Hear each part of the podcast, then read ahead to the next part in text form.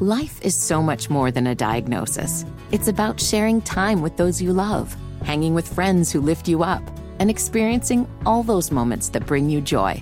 All hits, no skips. Learn more about Kisqali Ribociclib 200 milligrams at kisqali.com and talk to your doctor to see if Kisqali is right for you. So long live singing to the oldies, jamming out to something new, and everything in between.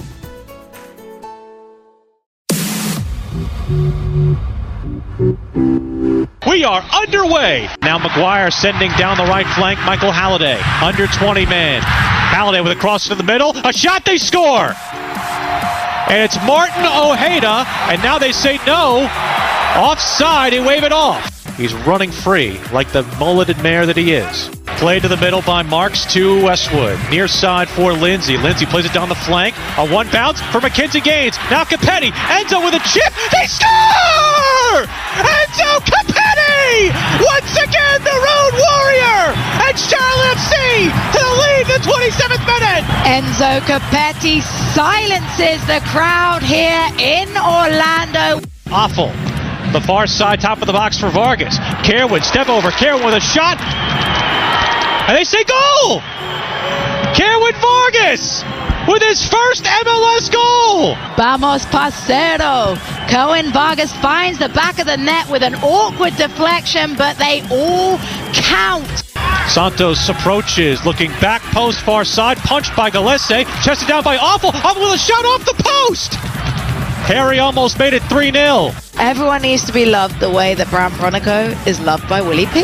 A long chip by Orlando into the Charlotte end. Misplayed by Copetti with a shot. Save made by Marks. A rebound to Ojeda and they score.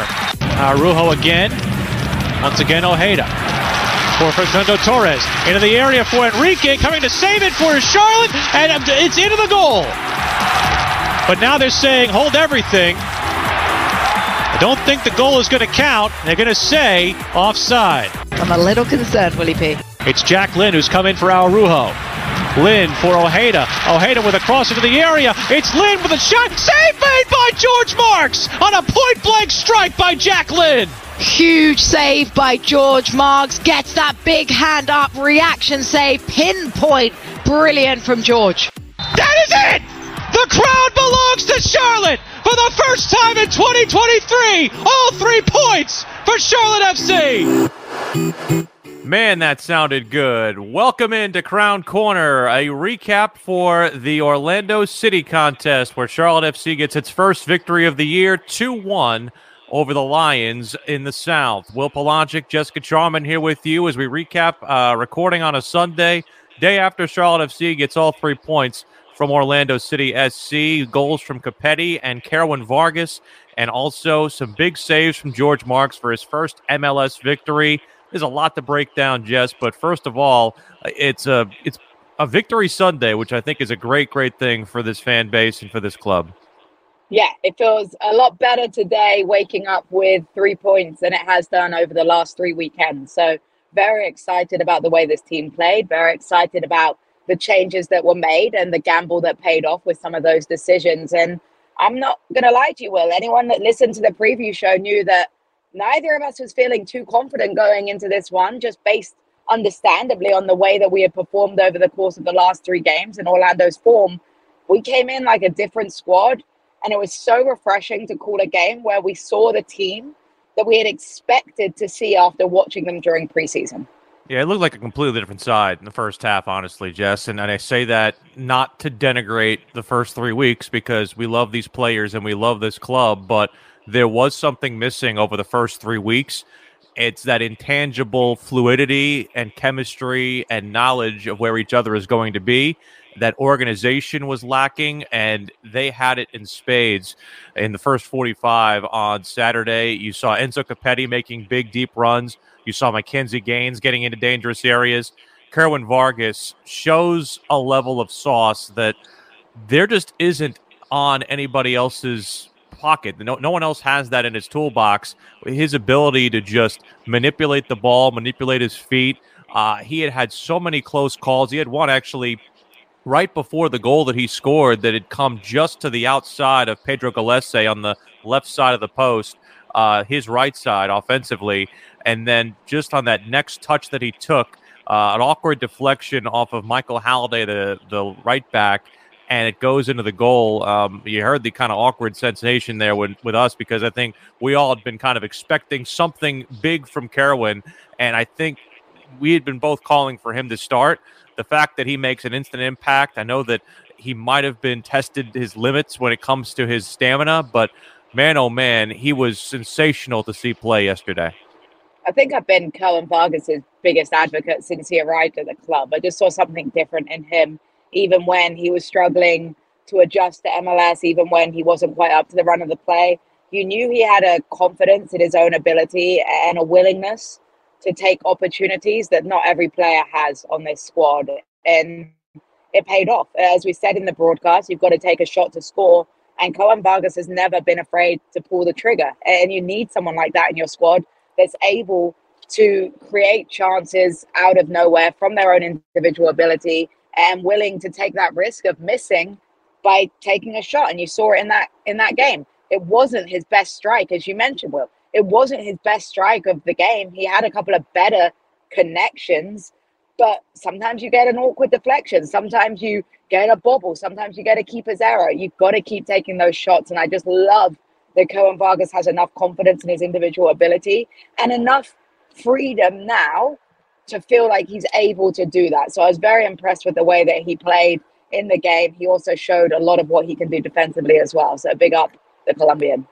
The old adage of uh, a shot on target is not a bad play. It ended up being uh, very much borne out in that goal for Kerwin. Let's talk a little bit about Enzo because he had been taken to task by his manager, and I think rightfully so. Uh, we both talked about the slam down of the ball against Atlanta. I think we saw a different Enzo Copetti. I think we saw a calmer Enzo, but with still that same channeled energy. There was still a little bit of back and forth between him and the and the uh, referee, but I don't think it was detracting from the kind of game that he played. I also feel like we saw the special type of characteristics that he can do. Like he was able to get in on that splitting run from Jaylin Lindsey. That, that pass from Lindsey was one of the best forward passes we've seen a Charlotte FC fullback make in the brief year plus of this club. The fact that it split both Mackenzie Gaines and Enzo Copetti right down the middle. Both of them had a chance to run at it, and Copetti is the one that makes the run and the one touch chip over Pedro Gallese. Th- that is something that Charlotte FC had been lacking in the top uh, in the top flight in the in the number nine position, and that was just sensational from him. Enzo is unbelievably mobile in terms of his fitness, his pace, his engine on top of his build, right? A lot of times you see that big number nine that looks so strong. They call him a tank for a reason. Yet he's quick and agile and able to turn. And yes, did he probably limit himself a little bit in the last game? Yeah, and I think the Lattanzio's comments should have been worded better, but I don't disagree that I think he got in his own head a little bit. It was nice to see Enzo Copetti relaxed in this game. It felt like he was more relaxed. It felt like he was more confident in himself. And when you score a goal, of course, you're going to feel that way. I get it. It's frustrating. As you mentioned in the broadcast, Will, he's one of the most, uh, one of the forwards rather that's committed the most fouls. You hardly ever see him get fouls in his favor. He's the one committing the fouls just based on his physicality. I get why he's frustrated, but I think as he grows into this league, we're going to see even more from Enzo Copetti. and this was a great sign of what he can do. I think biggest um, undervalued area of Enzo Copetti's game, or maybe not undervalued, but missed, is his ability on defensive plays, though. Enzo Copetti, based on the feel of the game at least, was the guy that was there nearly every set play defensively to head the ball clear. I remember several corners. I remember free kicks where he was near the front post area. He was so good in the defensive side of the ball, heading it clear, making the right decisions with defensive headers. It was really impressive to see the work rate that Enzo Copetti put in on both sides of the ball. What did you think formationally? Because I, I know that Christian Lattanzio had kind of stepped back into this 4 2 3 1 that he had played. They played more of a flat 4 3 3, which is the formation they used the majority of last year, also used for a lot of time under previous manager Miguel Angel Ramirez. I made the comment very early in the broadcast. They just, like you said, look more like themselves, and I don't, I don't know if if they are confined to a certain system because I feel like if you have good players, you can maybe confine and, and alter that system based on who you're playing and things of that nature. You want to have the same philosophies, but uh, having Bronico and Westwood in that in that double attacking role in the midfield, uh, that was Nuno Santos in the second half, and we found that after the game that Westwood did indeed take a knock that uh, caused him to be subbed off at halftime. We'll have a further evaluation on him later on this week, so we definitely hope that he's doing all right. But I think Nuno did very well. I think he had earned some time, like we had mentioned in previous podcasts. But just seeing those two in the midfield, it provided a different tenacity for Charlotte FC in this game.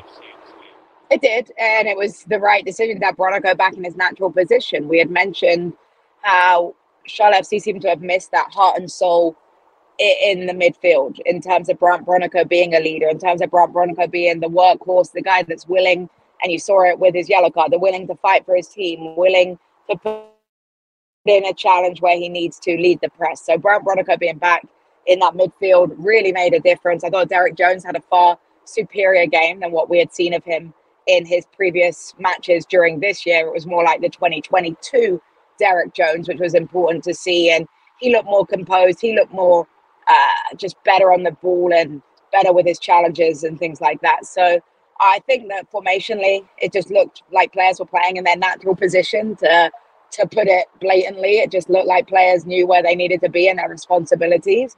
I will say we still saw the pinched in fullbacks, which is fantastic in terms of going forward. I made a comment on the broadcast about Harrison Afful being inside the 18 yard box on an attacking opportunity. You don't see many fullbacks in that role, but it gave us bodies forward. But we saw the downside of these pinched in fullbacks a couple of times. I mean, Orlando City had the ball in the back of the net twice. Yes, they were offside, but still, wake up call for that space that we still find where our fullbacks aren't able to recover in moments because they're pinched in. So I still think we need to work on the transitions defensively without being a party pooper. But I thought we had very good play out of the fullbacks uh, from both. I think we we've not had a day yet where you could say both fullbacks played well. Uh, Jaylin Lindsey, as we mentioned earlier, uh, one of the best passes we've seen from Charlotte FC, and and real great for Jaylin. You know, a Charlotte native. We know he's got a lot of fans uh, here in town that have seen him play from his time as a youth. Went to Sporting Kansas City and uh, had fallen out of favor in the lineup. Uh, Nathan Byrne had come in later in the season and played for the last five contests, and so Jaylin getting a start. Uh, Harrison Afful playing on the left side. I thought Harry was sublime in the game. I think he was somebody who provided a lot of leadership, and I think that's part of the reason why Christian Lattanzio seems to trust him in moments, especially critical ones. Uh, it, it looked like they knew exactly what they were doing, aside from again those market moments where yeah, yeah. I I, yeah. I want to make it clear. I'm not saying they played badly. I thought they played very well, but still, mm. we if we're going to continue to play with pinched in fullbacks, we have to do a better job on the defensive transitions. It doesn't take away from their performances, in my opinion. Will I just think that yeah. We would be fools to think it was a per- perfect performance, right? It was amazing, no, no. and there are amazing moments but we have to be aware of what is continuing to happen and what is continuing to happen in moments is that we are giving up opportunities because of that space on our width. And it's just something that I'm sure that the coaching staff is aware of and will continue to work on. This was a huge jump in the right direction. Yeah, I made the remark in the broadcast. Like, you don't want to be relying on your 12th defender being the assistant referee's flag. Like that's that's not that's not a good place to be. So from from that perspective, again, it's it's uh, something that there definitely were some warning signs, but Charlotte FC able to prevail in the end. And, and speaking of the reason they prevailed on defense, we have to spend a little bit of time, I think, on goalkeeper George Marks. Uh, didn't get the clean sheet that we wanted him to get, but does get his first MLS victory. He made six saves, including a sparkling one that you heard at the end of the montage that began the podcast. And man, oh man, I, I can't be happier for a guy on this club than I am for George Marks. I know you make fun of me because you say I have like five dudes on this club that I say are my guy. Uh, one of them is is George, just because I feel like he has come in and done everything that's been asked of him. I think that he's part of a very competitive goalkeeper room. Uh, I know that Pablo Sisniega being dropped probably has a little bit of unfairness attached to it because I don't think any of the goals that Pablo surrendered were his fault, but we've always been complimentary of George's footwork and, and you particularly of his ability to communicate. And he was very vocal in this match and very organized at the back. I, I'm very, very happy that George got his first MLS win last night. I don't think it's a coincidence that our defense looked the most organized when the goalkeeper I would consider to be the most vocal and the most able to communicate with his defensive line, willing to communicate, was in the net. I don't think that's a coincidence at all. And that's not to snide uh, Pablo Sisniega and Kristijan Kahlina. I think they're both wonderful goalkeepers. I think we have a very elite goalkeeper union and they all have different strengths. But from the first time I saw George Marks play, I was impressed with his communication and his footwork. And there's a couple of videos from behind the goal where you hear George Marks barking orders right before his big save. And as my experience in a goalkeeper, when you're barking those orders, you're staying switched in. And a lot of the times, because you're communicating, you're able to be in the correct position to make those saves. And I have no doubt in my mind that one of the reasons he was able to make that elite save was because he was switched in, because he was communicating, because his defensive line were doing what they needed to do in other areas of the field. So I'm really happy for George. I think it was a very tough decision to drop Pablo Sisniega because when you look back at the goals he conceded, there wasn't really much he could do about it. But we did keep talking about defensive organization over the last three games. And I think that sometimes you have to, if you're going to make changes to the back line, if you're if you're planning to make a goalkeeper switch at any point, then you may as well do it when you're making other changes to the back line. Now, what's interesting is Kristijan Kahlina continues to recover is you've got three goalkeepers that would want to play MLS minutes now. You've got two that have played MLS minutes already this season. What does Lattanzio do now? Because you can't, I mean, you can, but it would be very abnormal and very different at this point to go back to Pablo after mm-hmm. this game. So right. it feels like George Marks is going to be given the nod until Kahlina's back at least. So I'm excited to see George grow. I'm excited to see him flourish. And I think he's a big testament of patience and hard work and positive attitude. I don't think you ever hear George Marks say a negative word or without a smile on his face, right? And I think mm-hmm. that he deserved this opportunity and he took it with both hands and did a very good job in goal. So it's it's weird when we when we get a chance to watch extended training, uh, whether it's at uh, McAlpine or at Bank of America Stadium, his voice is the one you hear the most. In fact, when we sit at the stadium and watch it, uh, we sit in the press box with the soundproof glass. You can still hear his voice through the soundproof glass, barking out orders whenever they have the uh, the, the training when they go eleven v eleven. So so that is an, an incredibly evident of his you know, communication ability. I, I don't know how he doesn't have a, a sore throat by the end of a training day. Uh, I might have to lend him some throat coat by the end of it. Uh, but in terms of just nah, well, his... we're built we're, built, we're built differently, Willie P. Goalkeepers are built differently. That's the thing. That's why I don't need throat coat. We're it's just true. used to it. And I think George benefits from the modern day goalkeeper. He yeah. is very good with his feet. He understands the extra role that a goalkeeper has to have in these day and age of being that sweeper keeper, of using your feet and yeah, there were some close calls. I would be amiss if I didn't mention the fact there were a couple of close calls, but he has the distribution and the composure to play himself out of those close calls.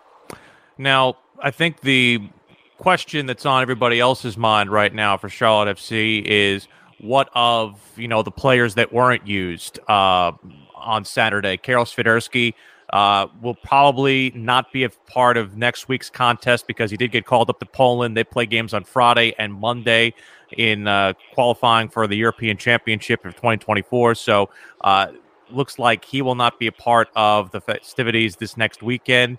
Uh, the fact that he didn't even feature in the match, I think, is incredibly glaring. I don't know if that's uh, done by accident or done as a part of a mental break for Karol. Uh, we know that it was not done because of any injury concern because he is getting the call up to Poland. But uh, what did you make of the fact that they get this thing done without even Karol playing a part in this? I don't think it really matters that Karol didn't play, and that's not to disrespect him. But I think that when you know that he's not going to be available for selection next game, it's good to prepare yourself for that. You can't always expect to have Karol Swiderski pulling you out as your get out of jail free card, which he was a lot of last season. So it was nice to see that we had other players that can step up in big moments. But I don't think we should look too much into it and be like, well, we won because we didn't have Karol playing. I don't think that's fair on Karol. I'm hoping that once Karol is able to return from international duty. I hope he has a great time in Poland and gets to feature some minutes at the elite national level. And I think he comes back refreshed, he comes back confident, and perhaps he gets an opportunity to play in a more natural position for Karol Swiderski as well.